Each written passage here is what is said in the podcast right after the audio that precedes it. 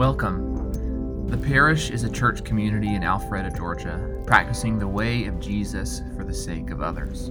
Talks like these are just one part of how we gather to be deeply reshaped by Jesus. So we invite you to join us any Sunday morning for a full church gathering. You can find more information or contact us by visiting our website at parishanglican.org move into our time where we approach the word that leads us to the table. You can bring that music down, Josh. Thanks. Um, and uh, and so what I'd love to do is just open us with a moment of prayer. And uh, I know it's a little windy from time to time, so if my mic goes crazy, just bear with me, and uh, we'll get into it. So would you join me? Let's pray.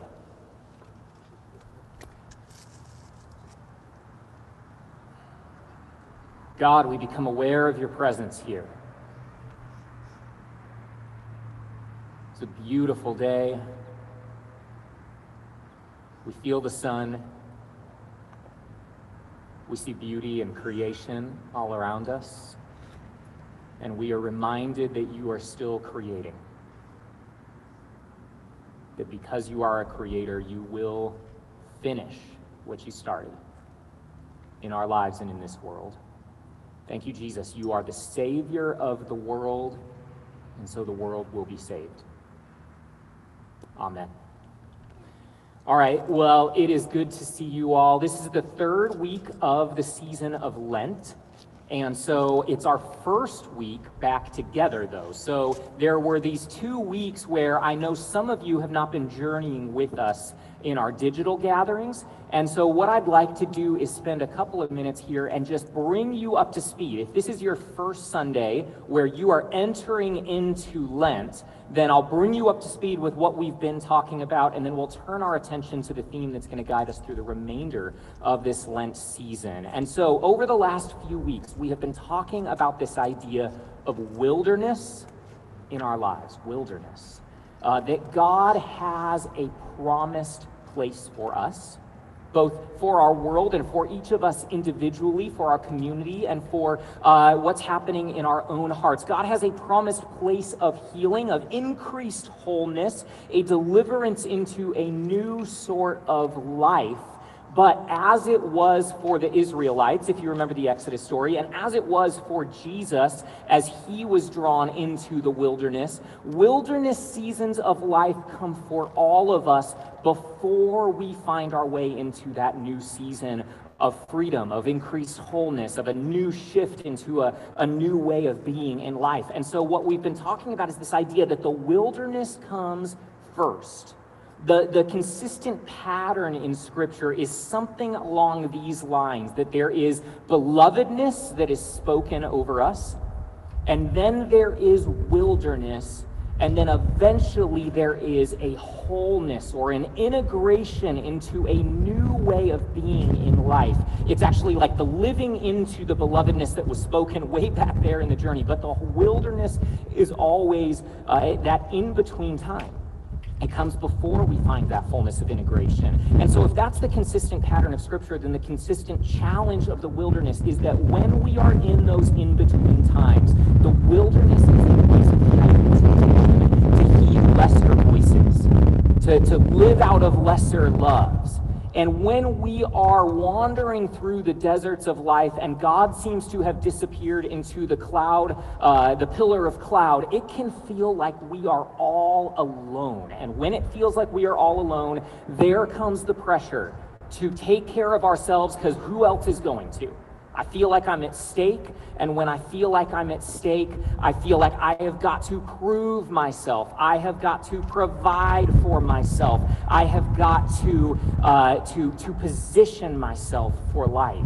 And so when we're aimless, our spiritual lives can become like the Wild West, where it's like I am all on my own out here, and we can quickly forget the belovedness that is spoken over us and live in a lesser blessing instead. But the wilderness is also a rite of passage. We need God in fresh ways there, and therefore we meet God in fresh ways there. And so this year, as we walk through the wilderness of Lent that leads to a rebirth at Easter, I want to invite us to become aware of what God's invitation is and what God's work is for each of us inside our own hidden hearts. Most of us live relatively stable lives. This is not necessarily true of all of our neighbors, but for most of us in our church community, we're not wondering where our next meal comes from. We're not wondering where our job's going to come from. We live these relatively stable lives, and yet, if we're not careful, we can get so deep into those lives, the daily routine of them, that we can become disconnected from what is rumbling below the surface of our lives. And if you're anything like me, sometimes I'm just going through the stuff of life, and yet there is this nagging feeling that something is happening below, and I'm not quite in touch with it. There's something deeper happening within. Uh, the great Larry Crabb passed away this last week, and so in honor of Larry, and in a shout out to my mother-in-law who's here, whose uh, life was really deeply shaped by Larry Crabb's life, we're going to begin today with a, a quote from Crabb. He says this. He says, "Most of us live with a vague fear. Most of us live with a vague fear that something is happening within us, which, if we faced it, would ruin whatever comfort we enjoy." If we really faced what was going on inside, it would ruin the comfort we enjoy. The attitude seems to be, however things are, good or bad, they could be worse, so don't go poking around the surface of life, right? And so we end up becoming strangers to our own hearts, yet it's in the deeper chambers of our hearts where God does his most meaningful transformational work. And so, over the next few weeks, we're going to rummage around inside our hearts. We're going to see what we can find there and look for where we might need resurrection that can come afresh as we enter the Easter season. All right, let's get into that today. What we're going to do is be guided today by four scriptures that are from the lectionary in the season of Lent. The lectionary is a tool we rely on that guides us through the whole story of Scripture. And there's some verses we haven't had a chance to talk about yet. So we're going to talk about those this morning. We're going to go through a bit of a tour de force that will lead us through uh, our, our time this morning and, uh, and, and help us explore this idea of the human heart. So let's do our first scripture reading. And I don't remember who has our first scripture reading. Dave Ake has it. Dave's going to come up to this mic. He's going to guide us in the scripture.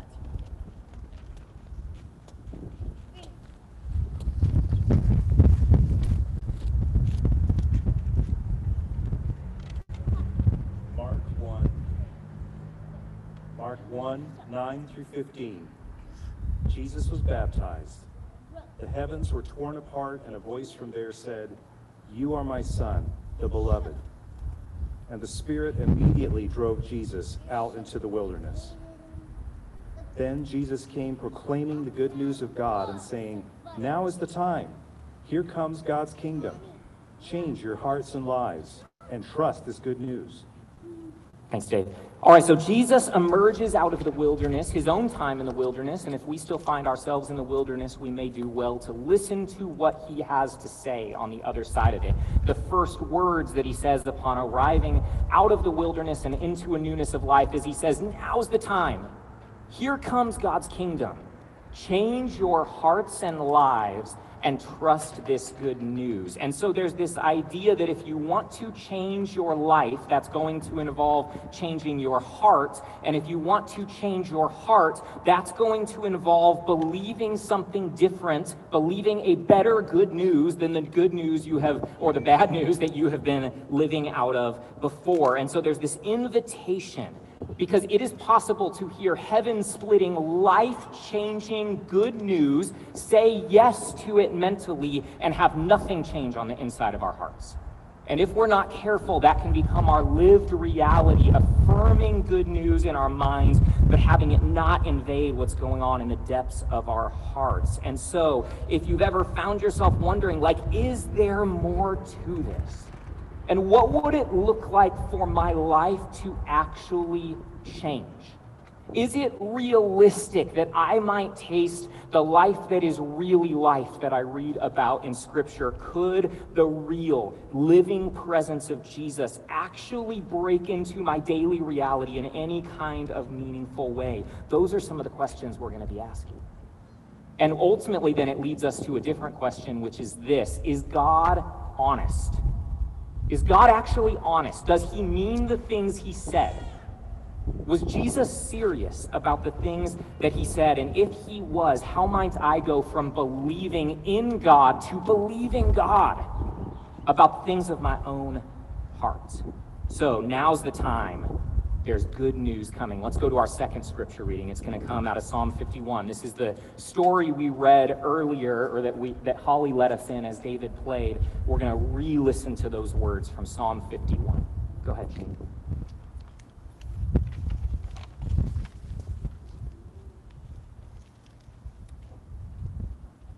Psalm, Psalm 51, 610. But still, you long to enthrone truth throughout my being. Yes, you want truth in my hidden heart. In unseen places deep within me, you are teaching me wisdom. Thank you. So God longs to enthrone truth in your heart. And just for a moment, I'm going to invite you to just close your eyes. And again, just kind of block out whatever distractions as best as you can maybe around you. And descend from your mind down the staircase into your heart. And peel back some layers. And enter into your own inner labyrinth as best as you can. And I'm going to ask you to look for where you find something good, truthful, enlivening in your heart. Where do you spot the goodness of God's work in your own heart?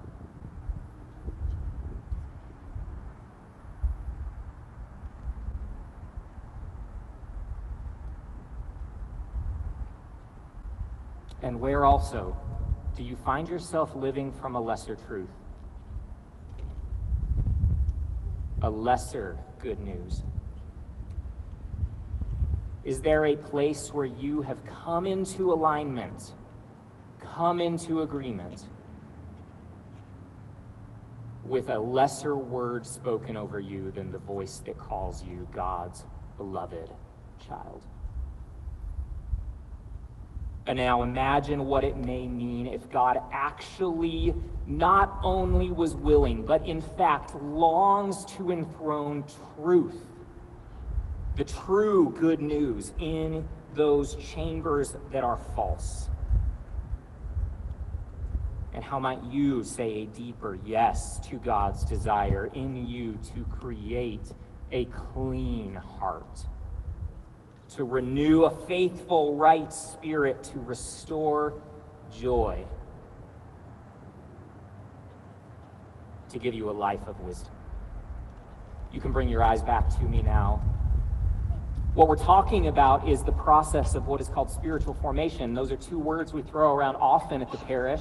But if they're new words to you, all that that really means is that spiritual formation is the process of us becoming conformed into the image of Jesus for the sake of others.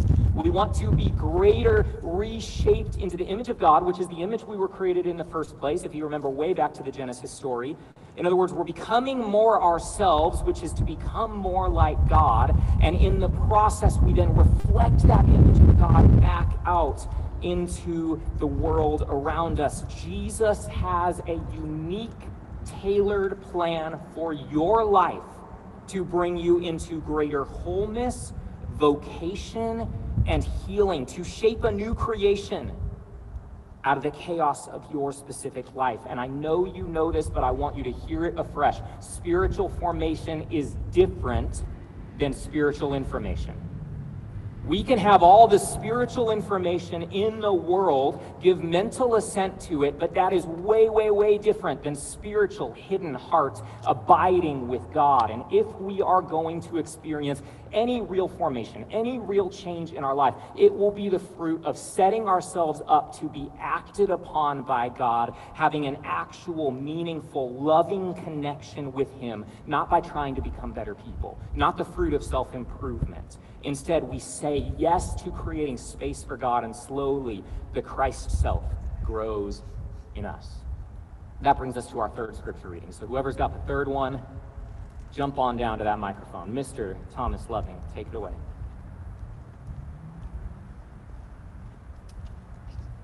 John 2 13 through 17. Jesus went up to Jerusalem. In the temple, he found people selling cattle, sheep, and doves and the money changers seated at their tables. Making a whip of cords, he drove all of them out of the temple. These things out of here. Take these things out of here. Stop making my father's house a place of business. His disciples remembered that it was written, Zeal for your house will consume me. Thanks, Thomas. So Jesus says, My Father's house is to be a house of prayer and not a place of business. And Jesus says, Zeal for my Father's house will consume me. And Jesus says, In my Father's house there are many rooms. And then here comes the curveball. Jesus says, My Father and I will make our house in you. So, what does it mean? That zeal for the Father's house, which is your hidden heart in some meaningful way, consumes Jesus. That he is so filled with passion to see the Father's house, your heart, restored to its intended purpose, that he will show up there. He'll turn over tables if he needs to. He will make a mess of it in order to restore it back to that which it was intended to be. So your hidden heart is your father's house. Your father is at home there. The question for the next few weeks is are we? Are we actually at home in our own hearts? There's two tasks for today. The first one is simply this meet your father at his house. Your father lives in a meaningful way. The Spirit dwells in a meaningful way in the temple of your own heart. Meet him there. Sometimes we run away from the Father's house like the prodigal because we're terrified of what we will find there. And so, could you meet Jesus at a heart level, below the surface, beyond the motions, in your inner depths? That requires space and time, and it's that simple if we do not give space and time to abiding in the presence of Jesus, we will not be able to get below into the, the lower levels of what's happening in our hidden heart. And so instead, we'll find ourselves in a wilderness world estranged from our own belovedness. And that's not the place Jesus has for us to live. And so we slow down. We find a quiet room. We close the door. We pray unseen to our Father. And then our Father, who sees in secret, rewards us. And catch that, our Father sees in secret. He already knows the secrets of your heart. It's we who often don't know. So if He knows, we might as well know as well. We might as well slow down. And then once we slow down and create space, then our second task for today is simply this let's go with our Father into the dark go with our father into the dark. When I was a kid, we watched this movie called Forever Young. Does anybody remember this movie? I think it was Mel Gibson. Okay, this was like a family movie. It scared the living daylights out of me. There's like a guy who's frozen, and like 50 years later, he comes back to life. Guys, the frozen guy was in my closet when I was a kid. I was convinced of it. I knew the frozen guy had taken up residence in my closet. And so I came up with a plan if he's in my closet, it's possible he could get out of my closet and into the room where I am asleep, trying to fall asleep. This might be why I still can't fall asleep, but that's something for me and my counselor to talk through. And so I developed this plan. To make sure he doesn't get out of the closet, I will scan the perimeter of my room. So laying in bed, I would go like this. And then it's possible he escaped that, so I would go like this and just make sure every inch there's no frozen guy in my room. and then my dad would say, I'm not afraid of, what's in the room. Let's go into the dark together, right? Because he already knows what belongs there. And so, together with my father, we walk into the dark and we face whatever it is that is there. And so in the Father's house, there are many rooms. There are many rooms in your heart, in my heart. There are the ones that are neatly swept and nicely decorated. Those are the ones we like to spend the time in. But there are also the ones full of untamed emotions, less than pure motives, our unconscious belief structures that are shaping our lives. God wants to go into those places too. And so, at the pace God leads, leads you, and with the help and support you need in the form of friends and prayer and counseling, would you go with your Father into the rooms with the monsters? It may seem counterintuitive, but that's where freedom is. Because we find there's no frozen guy in the closet after all. And God can then enthrone truth there instead of the lie of what might be lying below the surface. If we live pretending like nothing to see there, then we're going to actually cut ourselves off from our, our, own healing, which also cuts the world off from its own healing. Because to the degree I am living in fear and I am living in a lack of awareness of what's going on in my heart, to that same degree, I cannot be the person God would have me to be in the world. And so we not only undermine our own flourishing, but the flourishing of the world around us. And so we cultivate self awareness beneath the veil of daily life. We ask ourselves questions like, why did I say that? And why was that so important to me? And why does that person always make me feel like this? And why did that affirmation make me soar so high? Why did that criticism devastate me so deeply? And what's getting triggered in me right now? What's the story I'm telling myself? What is the truth? And then God can be invited to enthrone truth again in our heart. We meet in the darkness. Jesus, who is the light. We meet in the falsehood. Jesus, who is the truth. And we hear him say, Who told you that? That's not true. I'm the truth. And he invites us into healing. He turns over the tables for a while. For a while, it makes a mess. For a while, it might get worse. But we're getting destabilized enough to actually be changed. So, our final reading is going to bring us home. Uh, this is our fourth reading from Revelation chapter 3. Stephen's got it.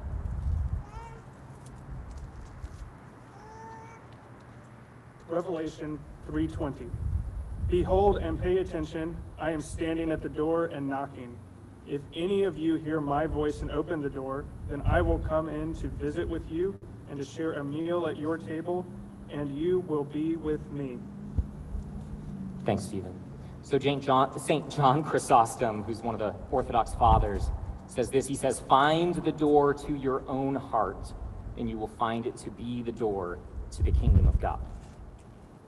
And so this morning, friends, we come to the door of our own heart and we listen for the gentle, trustworthy knocking of Jesus on the doors of our hidden hearts. And we practice saying yes when the still small voice says, Can I come in? Can I come in even to that room? Can we share a meal and talk that through together? And he knocks not only on the doors that are Christ like and light filled, but he knocks particularly on the doors that are the least like him. But he can be trusted there. He can be trusted to open the door marked control, to open the door marked self reliance, to open the door marked self protection, to open the door marked unworthiness, to open the door marked unforgiveness. We crack open the door and we meet God there. That's what we're going to be talking about over the next few weeks. It's going to pass through some rough territory. The journey to the Christ self goes through the, the wild west of the false self. It goes through the jungle of the religious version of that false self, which is even more insidious. We'll talk about all of those things. But for now, we're going to move into our time of confession. And our confession is just going to be 30 seconds of breath prayer this morning. And the breath prayer is simply this as you breathe in, you say, Jesus, Bring me to the door.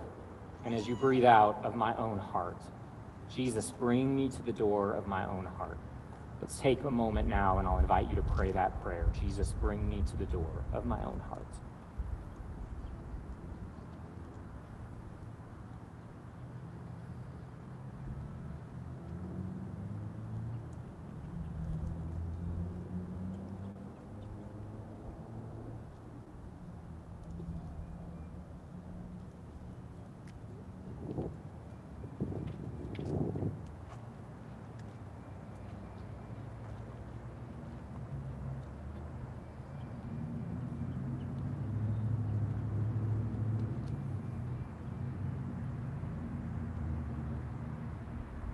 God, we pray, help us find our confession, the truth which is hidden from our minds, the beauty and ugliness we see elsewhere, but never see in ourselves. The stowaway which has been smuggled into the dark side of the heart, lead us into the darkness, that we may find what lies concealed and confess it toward the light. May you receive the forgiveness, the love, the mercy, the presence of the God who makes his home in you. Amen.